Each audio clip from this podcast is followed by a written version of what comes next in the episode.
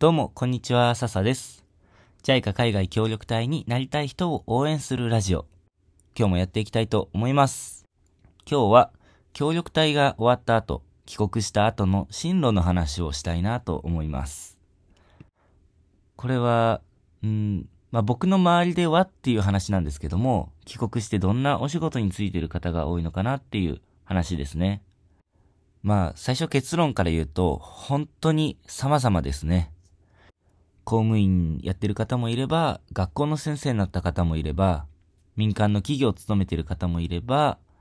うーん、NGO とか NPO、団体に勤めている方もいれば、あのー、JICA 関係のお仕事をしている方もいれば、自分で起業した方もいればって、本当に様々です。で、これ様々ですって言っちゃうと話にならないので、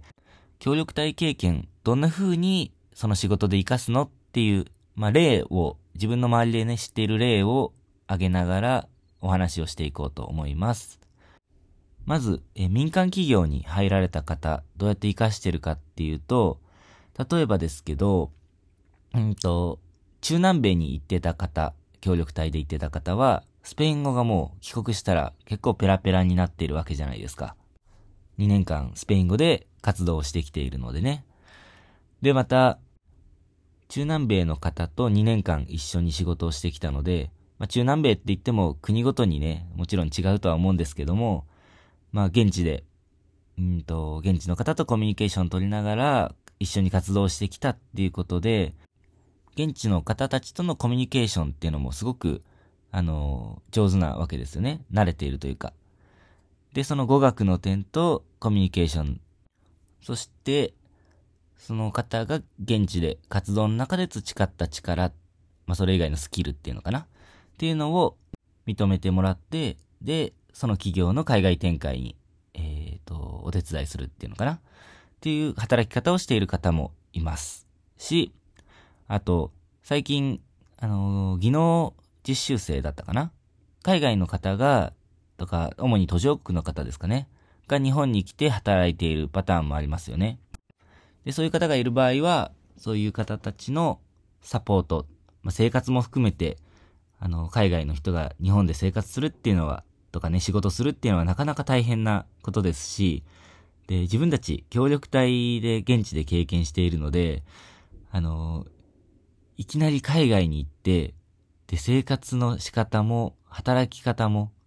全然わからないし、コミュニケーションもなかなか取れないよっっていう、その苦しい状況を知っているんですよね。体で体感してるんですよ。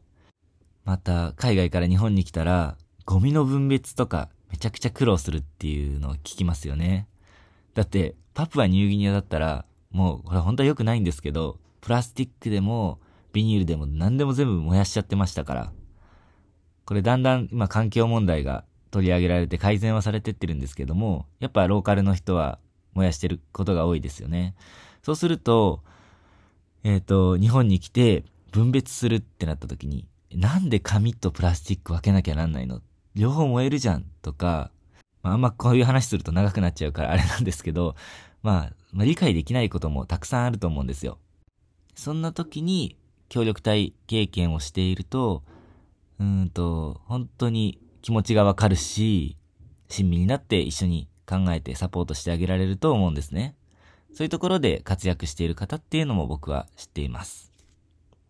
民間の、え企業で活躍している人の例っていうのは、まあ、このぐらいにして、本当にね、様々な例なんです、様々あるんですけども、一応ね、二つ例を挙げさせてもらいました。あとは、先生として活躍している人、どんな活躍の仕方をしているかっていうと、やっぱり海外で2年間住んで、で、向こうで仕事をしてきた先生っていうのは、ちょっと違う視点を持てたりもします。考え方とか。例えば、よく聞くのは、っていうか自分もこれは経験した話なんですけども、日本の子供めっちゃすごいなって思うわけですよ。例えば、うんと、日本人って掛け算九九当たり前にできて、その後どんどん難しい勉強になっていくじゃないですか。その掛け算クックを利用して方程式をやってみたり、グラフを書いてみたり。だけど、それってもう当たり前に子供たちできちゃうけど、途上国に、開発途上国行くと、それが当たり前じゃないんですよね。あの、クックができなくて、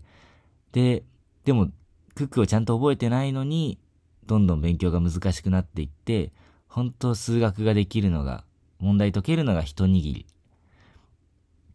ほとんどの子はクック覚えてないから、どんだけ先生たちから、あのー、先生からわかりやすく勉強を教えてもらったとしても答えを導き出せないっていうことがよくあるわけですよね。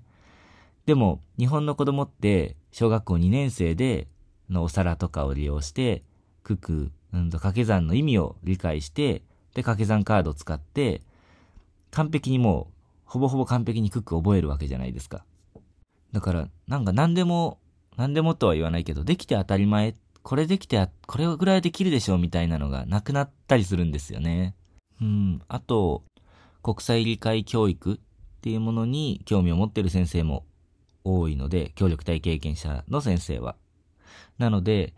うんと、自分が行ってた国の生徒と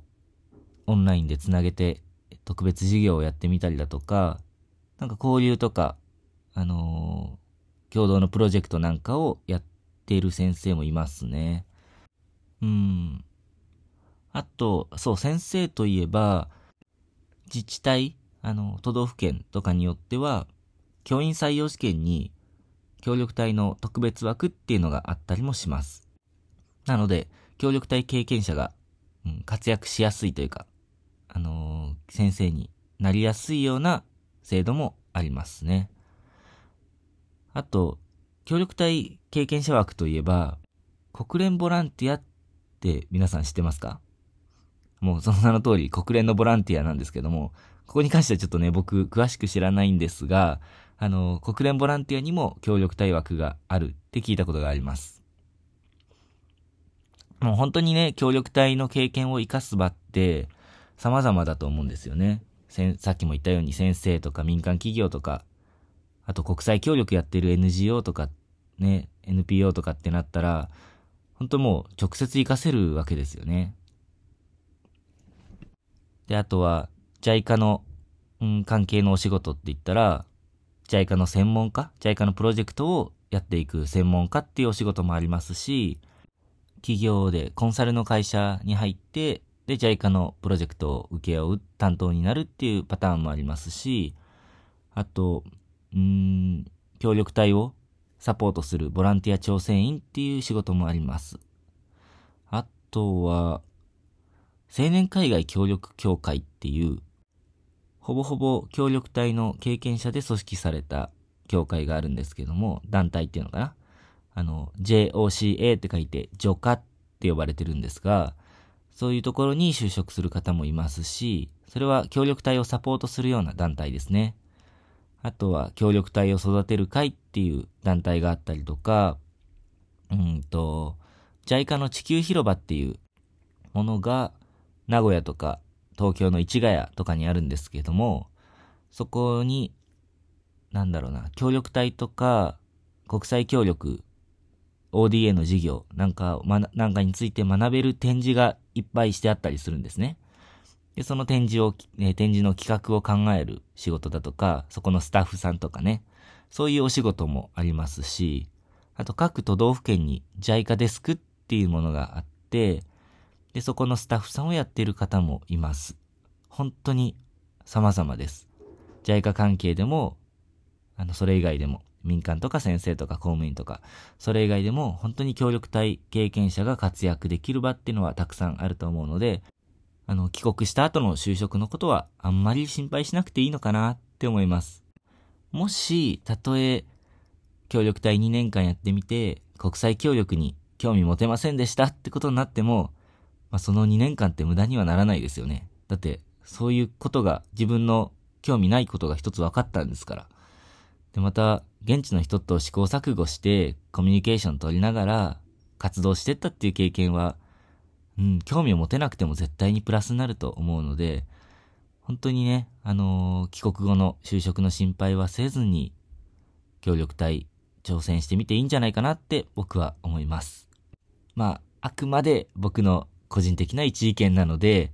あの、全部を鵜呑みにせずに、いろんな人に話を聞いてみてほしいなと思います。はいということで、何かの、うん、皆さんのご参考になれば幸いです。はい。ということで、今日はここまでになります。えもし、ご意見、ご感想、ご質問とかね、もっとこういう、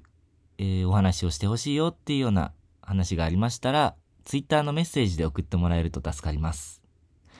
はい。ということで最後まで聞いてくださって今日も本当にありがとうございました。また次回も聞いてください。またねー。